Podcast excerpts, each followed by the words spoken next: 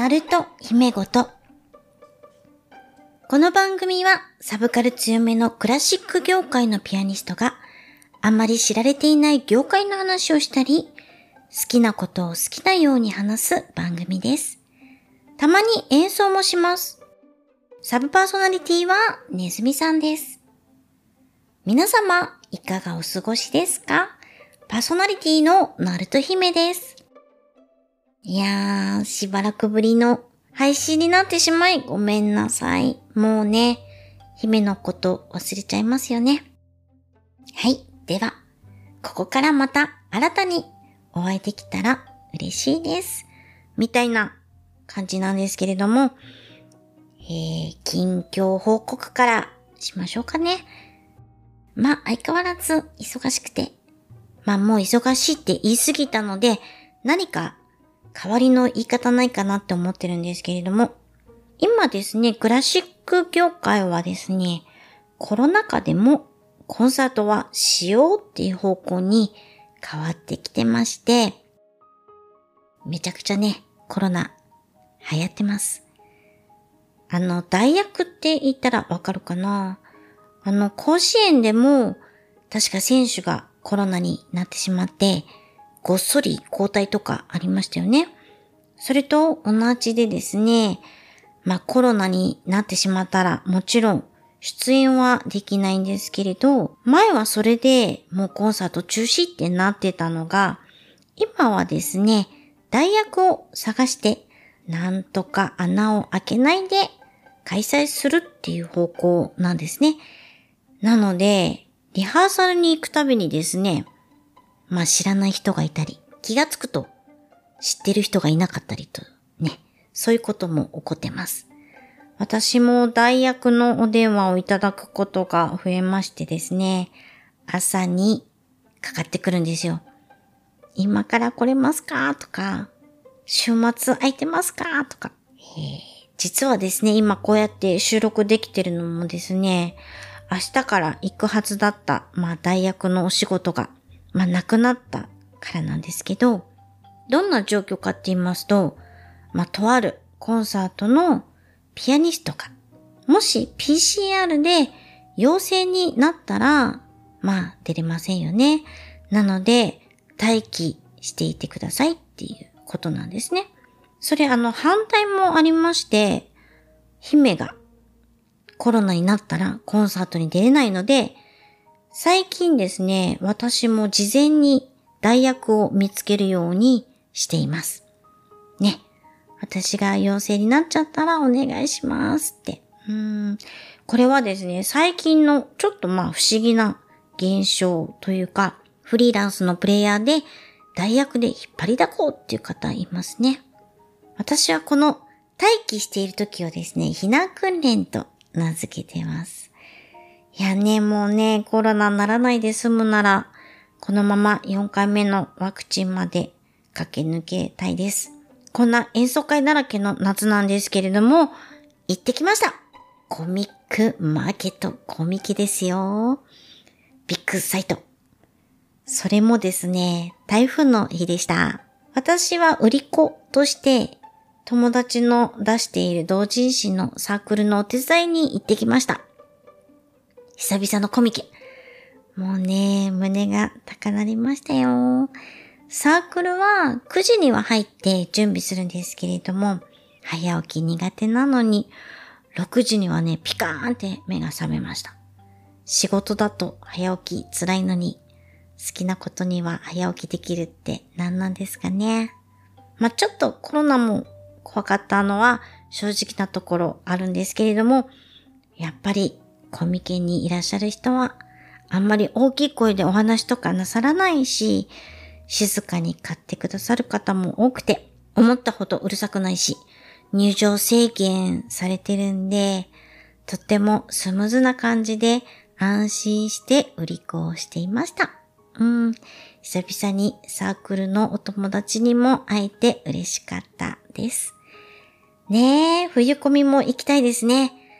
こう忙しい中のちょっとした癒しになりました。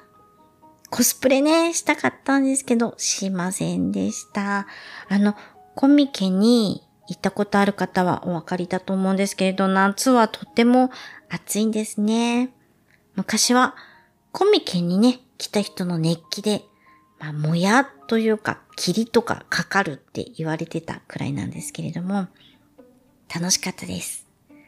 そう、最近ね、どうやらね、クーラーをつけると、くしゃみが止まらなくなる、まあ、ちょっとしたアレルギーが出ていて、なんか朝起きると喉がちょっとイガイガするし、鼻水もね、タラタラ出るし、花粉症と同じ症状なんですけれど、おかしいなおかしいなって思ってたんですね。クーラーは一応春にクリーニング業者さんに頼んでしてるんですね。で、冷たい風が当たるとダメなのかなとかいろいろ考えて、思い切って寝室のクーラーを止めて、扇風機と除湿機でなんとかしのいでたら、ピタッと鼻水が出なくなりまして、やっぱりクーラーダメなのかな？どうですかね？未だに原因は不明なんですけれど、なぜかというとリビングと防音室はね、クーラーずーっとつけっぱなしなんですね。もうごがつぐらいから。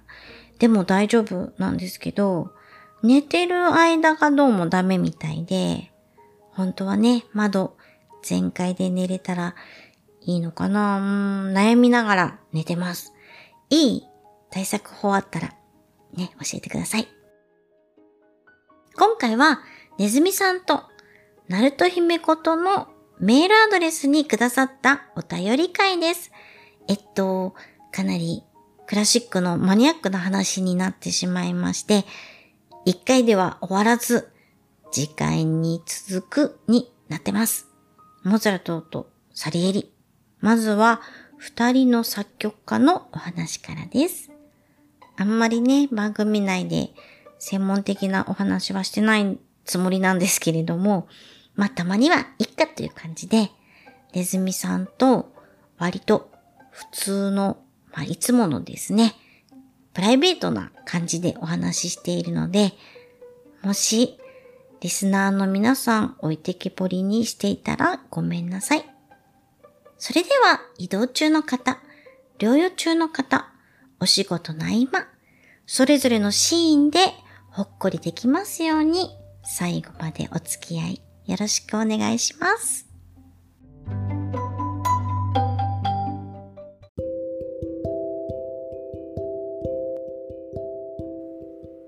なるとひめこと、こんばんは。今日は置き手紙会です。はい、置き手紙会です。なるとひめごとのメールアドレスの方にいただいた、いいですか？はい、どうぞ。ラジオネーム、ニコさんからいただきました。ありがとうございます。なるとひめさん、はじめまして。初めて聞いたのは、しがつは君の嘘会から聞き始め。うん。なるとひめさんはピアニストと聞き、私が好きなアニメであるシュタインズゲートゼロのクラシック音楽的な側面についてコメントしたいと思います。難しいことを。はい、どうぞ。どうぞ。ちょっと面白い。あの、これは次回にまた続くかもしれない置き手紙ですね。はい。はい。作品の中でマキセ・クリスの先輩であるヒア・ジョー・マホは優秀さを、クリスがアマデウス、私はサリエリ。サリエリにモーツァルトの歌は書けないという感じで、マホは自身の才能を超天才のモーツァルトと天才のサリエリを対比で表したり、暗号 ケーろくにぜろご はケーフェル番号のろっぴゃくにじゅうばんマテキのごきょくめと解読する人や、アインシュタインの言葉である死とはモーツァルトを聞けなることだというセリフがあったりという話がありますが、モーツァルトとサリエリで印象深い曲などはありますかといただきました。これはまたアカデミックなお話ですね。アカデミックですね。どこまで掘り下げますかね。まずね、このモーツァルトとサリエリが、うん、まあ大体対比って言ってるけど、今実はそんなに仲が悪くなかったんじゃないか説が割と有力なんだよね。映画のアマデウスの影響は大きかったんだなってちょっと思う。うん、まあその一方でもちろんまだ仲が悪いんじゃないかって言ってるね人ももちろんいるわけでね、うんうん、まあ同時代でねモーツァルトはまあ小さい頃からもてはやされてサリエリも一方で頑張って努力してやっていくんだけども、まあでも天才肌のモーツァルトにはまあムカつく面はあったでしょうね。そうだね。なんであいつそんなうまくいくんだろうみたいな、うん、なんで俺はできねえんだろうって、まあ一方で自分への腹立たしさとかそういうものもあったのかもしれないし、サリエリ自身がね年齢も上だしね。そうですね。毒殺説なんていうのもありますけどね、もちろん毒殺までしたかどうかはわからないけども、そこまでさせるぐらいまあ嫉妬していた可能性はいろんな状況を考えるとまあ否定はできないかなっていうのは思いますよね。サリエリってとってもあの先生としては優秀な方だったし、うん、結局モーツァルトがなりたかった宮廷の音楽家にはあのサリエリが全部ポストを持っていったから、まあ今でいうポストがなかったんだよねモーツァルトはね。そうですね。ね、うん、ででも考え方によってはモーツァルトはやっぱり天才で、なおかつその時代に合わない曲をどんどん作曲してたわけだよね、うん、そうですね、うん、だから今でいうまあみんなが理解できないような作曲をするぐらい天才だったけど、どちらかというとサリエリは宮廷にこう好かれるような音楽をまあそれしか書けなかったのかもしれないけれども、うん、まあそういう音楽でまあ、生計を立てていて、やっぱりとっても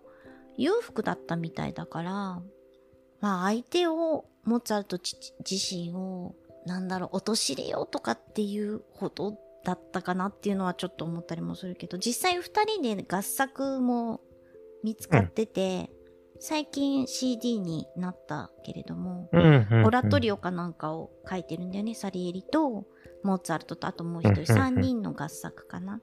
だからすごくこうバチバチっていうのとは違ったかもね。根底は分かんないけどもちろんそのまあモーツァルトは面白いんですよね。そのこれが正しいんだっていう風なそういう教科書的なものをちゃんとできるのがサリエリで、そうね、モーツァルトはそれにプラスしてこれ入れたら面白いんじゃないかっていうのをすごくいっぱいやった人なので、うん、でまた書いてある楽譜もですねとても面白くて、実はこの曲のバイオリンのこの部分っていうのは全然違う曲のピアノ伴奏の左手で、しかも音を上下楽譜を真逆にしただけだとかそういうものがあったりするんですよ。ちょっと遊んでたりとかね、うん、そういう面白さがあったりっていうのもあるので、だからそういうのはまあそれが正しいかどうかやっていいかどうかっていうそういう規律的なもので考えたらモーツァルトはまあいろいろぶち壊していった人、うん、だし今有名な作曲家のほとんど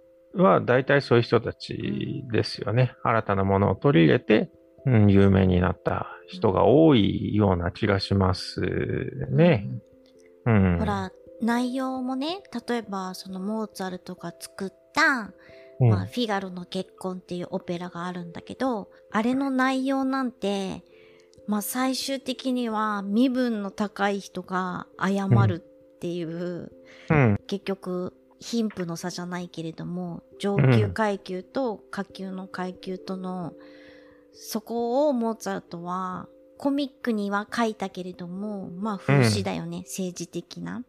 そうですね。あの同時代の人でスタンダールが赤と黒っていう本を書いてますけども、まあお貴族様を物語の中で超批判してるんですよねだからその貴族批判っていうのがちょうど出てきた時代でもあるかな、ね、貴族も同じ人間なんだと。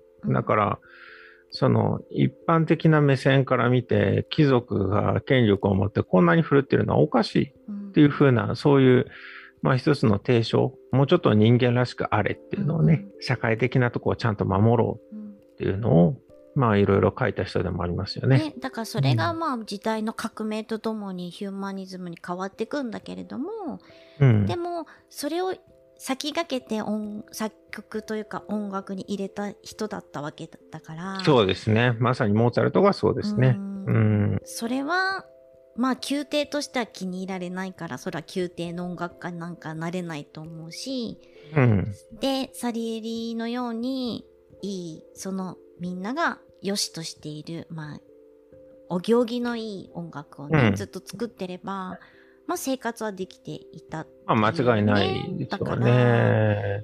まあフィガロがね売れちゃうわけですよ。そうなんだよね。めちゃくちゃ大人気の作品になってて、内容がそうなってたら、まあお貴族様は怒るでしょう。うん、うん、そういう背景とかもあったんじゃないですかね。うん、いろんなところで公演してますから、フィガロは。そうそうね、うん、あ、そう、このシュタインズゲートゼロ、はい、下着の ケーろくにーぜろご は非常に気になりますね。面白いですね。ね、面白いよね。我々 ケーろくにーぜろご って聞いたらね、うん、まあ間違いなく魔敵だと思います。魔敵だと思いますね。魔敵。ごきょくめって何でしたっけ？ ご 曲目はあのあれです。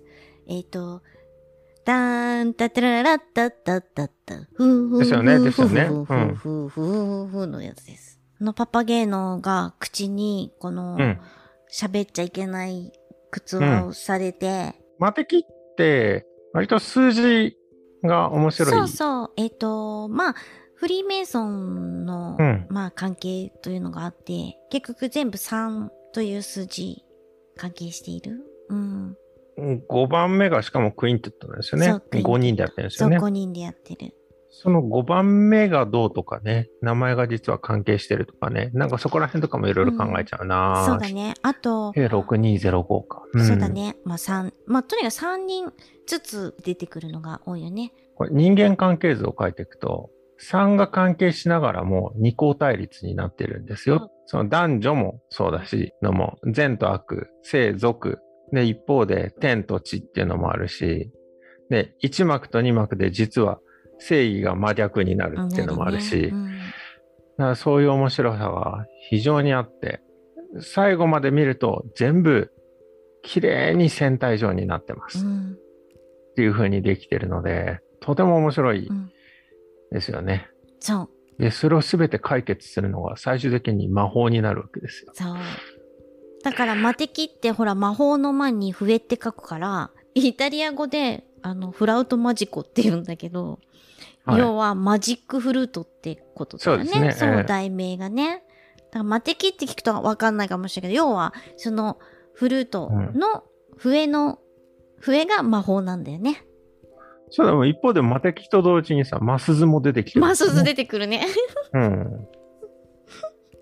マスズね。マスズ、マスズ弾くよ。よくマスズ弾きますよね。よく弾く。タラランタンティンタディタンタンタンタリランティンタンティンタディタディタ。やっぱり有名なのはあっちじゃない？タンタンタンタンタンタンティランタランタンタンタンタンタランタランの方が。だからだとんって。そうそうそう。あの曲もさんばんまでですよね。そう、さんばん。さんばんまでありますね。さんばんまである。見事にね。うん。そう、あの。ソロで歌う曲ってさんばんまでが多い。うんうんうん。さんをやっぱ気にしてるんでしょうね、あの曲は。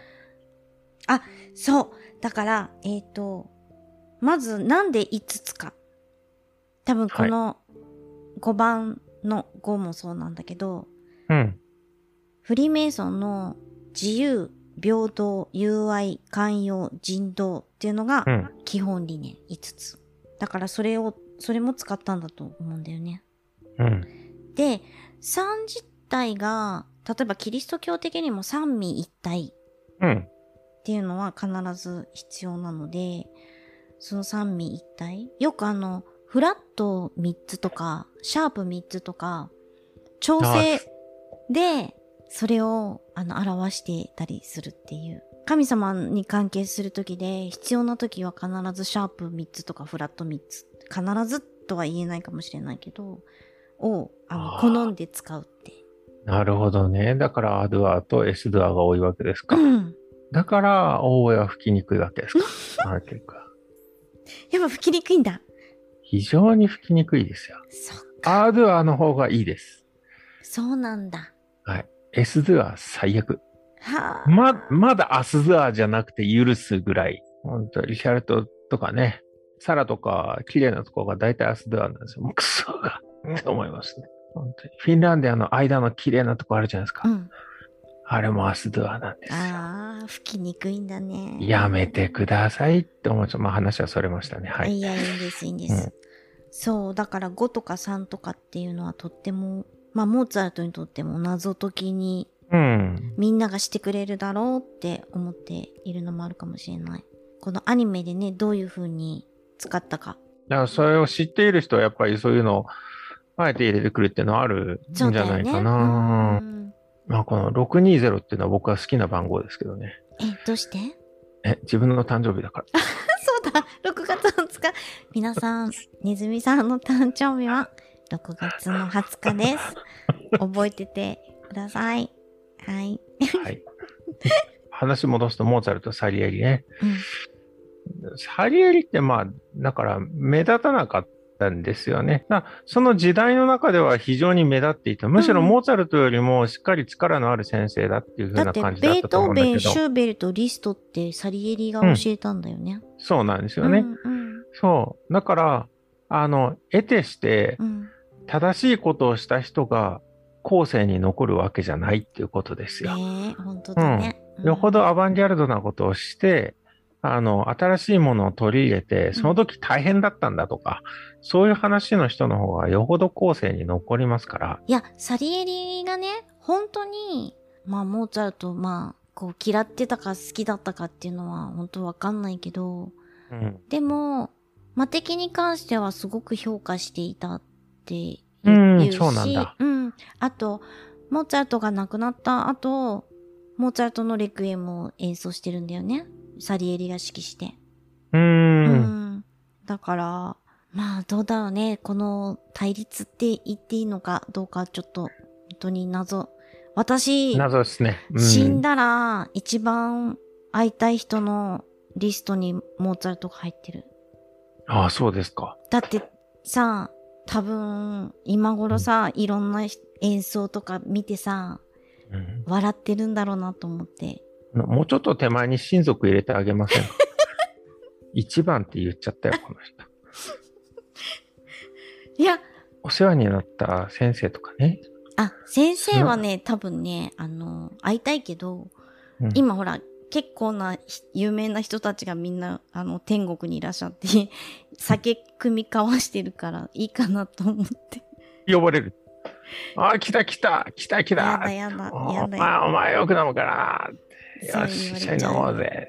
間違いなくやりました。いや、もっと、もっとなんか、生きてる間に解明できなかったことが分かりたいじゃん。本当は、ここの部分はどういう風に思って書いたんですかとかって、モーツァルトにインタビューしたい、私。別に、今は、それを知りたいために一生懸命勉強してるけど、きっと、最後までそれを表現できずに終わり、終わると思うけど、でも、うん、いや、ここの部分って本当はどういうつもりで書いたのか。きっとでも作曲家の人って、うん、書いた後もうプレイヤーに違うものとして伝わっていいと思ってる人っていうのがほとんどだって言うけど、なんかあの、僕はね、うん、逆、うん、逆っていうのは本人にインタビューはしたくないです。えー天国での話だもんだって。本人にインタビューよりも僕は透明人間になって、うん、その時に立ち会いたい。そっか、そこにね。そりゃそうだよ。それはできたらいい。それはどっちかっていうとタイムリープじゃん。うん。タイムリープはしたいよ。絶対ね、うん、そっちの方が面白いかな。いや、タイムリープすんだったら、それこそ初演の時の様子とか、そのこのモーツァルトがさ、魔笛とかやってた頃って指揮者っていないじゃん。だから本人がさ、振ったり振ったりっていうか合図したりとか弾いたりとかしてるわけでしょ、うん、なんかどういう風にお稽古してたのかなとかってすごく思う。でも指揮者っていう概念はないわけじゃん、ああいう今で言うね、うん、そう、この時代の人たち振るんじゃなくて割とカツカツ叩いてたりしますからね、ね、ね、で自分ね、引きぶりじゃないけど、うん、例えばあのチェンバルとか弾きながら合図とかやってて、でなおかつ、うん、その今みたいに照明とかすごくきちんとしてたわけじゃないから、うん、ろうそくとかだったわけでしょ。楽器の編成もちっちゃいし、うん、楽器も今と違うから近代的な楽器じゃないから、うん、だからほんとサロンみたいなすごくお客さんの近いところで大衆劇みたいにやってたんだと思うんだよね。うん、そうなんでしょうね。このさ、ニコさんってクラシック興味持ってんのかな。そうでしょうね。ね。うん。このモーツァルトとサリエリで印象深い曲って最後に書いてあるけど、なんか僕はサリエリは全然ないっす。サリエリね。うん、サリエリ、僕サリエリの曲ってほとんど知らないですね、正直。あ、本当に？うん。プログラムに入れようとも思わないぐらい。うん、確かにそうかもね。うん。サリエリが関係してるもので言えば、まあ姫には話したけども、うん、サリエリのファルスタッフのまさにその通りのテーマによる、うん、ベートーベンが書いたピアノ変奏曲は非常に面白いと思う。ただそれだけ。そうだね。うん。よくオペラとかの歴史を勉強するときに、はい。その初めに音楽、次に言葉っていう、まあ、サリエリが作ったオペラがあって、その音楽が先か、まあ言葉が先か、これの論争っていうのがもうずっとあって、うん、で、サリエリは、まあ初めに音楽、次に言葉の人だったんだよね。うん、だからそれに対するあの曲を作ったんだけど。なるほど。でもさ、普通に歌を書くときにさ、歌詞から書いて、それにメロディーをつけるのがいいのか、メロディーが先で歌詞をつけるのがあって、うん、どっちもありじゃない？今のポップスでもそうですよね。ね、うん、音が先の人もいるし、うんうんうん、歌詞が先の人ももちろんいるわけで、シンガーソングライターの方でもね、うんうんうん、今でもそれは議論される話ですね。そう。サリエリはそれをこう、まあ、風刺で書いた曲っていうのがあって、それは必ず、まあ、出てくるかな。うーん。あと、なんだろう。モーツァルトはどっちなんですか？音が先なんですか？モーツァルトは、えっと、ダポンテっていう優秀な台本作家がいて。ああ、そうですね。そうですね。で、そのダポンテの台本にメロディーをつけた。すごく声のことを分かってないといけない。ってよく言われてるんだけど、うん、反対にモーツァルトはそれを多分もう自然とできる、うん、ぐらいだったんでしょうね。そのくらい好きだったんでしょうね。うん、オペラが書きたいってずっと言ってた人ですからね。うんうん、こう生みの苦しみがあまりなくっていうか、あのー、モーツァルトのバイオリンコンチェルトを聴いてるとね、うん、オペラのように僕は感じるんですよ。ああ、そう。上手な人って楽器の音がうん、出す音が歌に聞こえる。すごくそれわかる。うん、そのネズさんの言ってる今。本当にね。そう。なんか。喋ってるみたいに聞こえる時がある。音が。そう。あの、言葉がないのに。細かいことを言ってるわけではないんですよ。細かいことをその間に言ってるわけじゃないんだけども、なんか自分の思いの丈をそこで述べているように聞こえる。うんうんうん、うーん。かなぁ。いちばん、にばん、さんばんの歌詞の間でその時の気持ちを述べてます。うんうん、みたいな感じ。モーツァルトのバイオリンコンチェルトのよんばんだと三楽章とかでね、割と快活な感じなんだけども、うん、突然その後ちょっと暗く終わった後に優しく入るわけですよ。うん、うん、そういうとこがすごくできてたりとかね、次のオケのあのメロディーが全く違うものが現れるんだけどね、うん、うん、っていうとことかがとてもよく、いや、とても面白いなっていうふうに感じますね。うん。うん、きっとモーツァルトもふふふふんってこう歌うように作曲してたんだろうね。で、まあこう言っちゃったからこうするかみたいな感じでね。うん。うん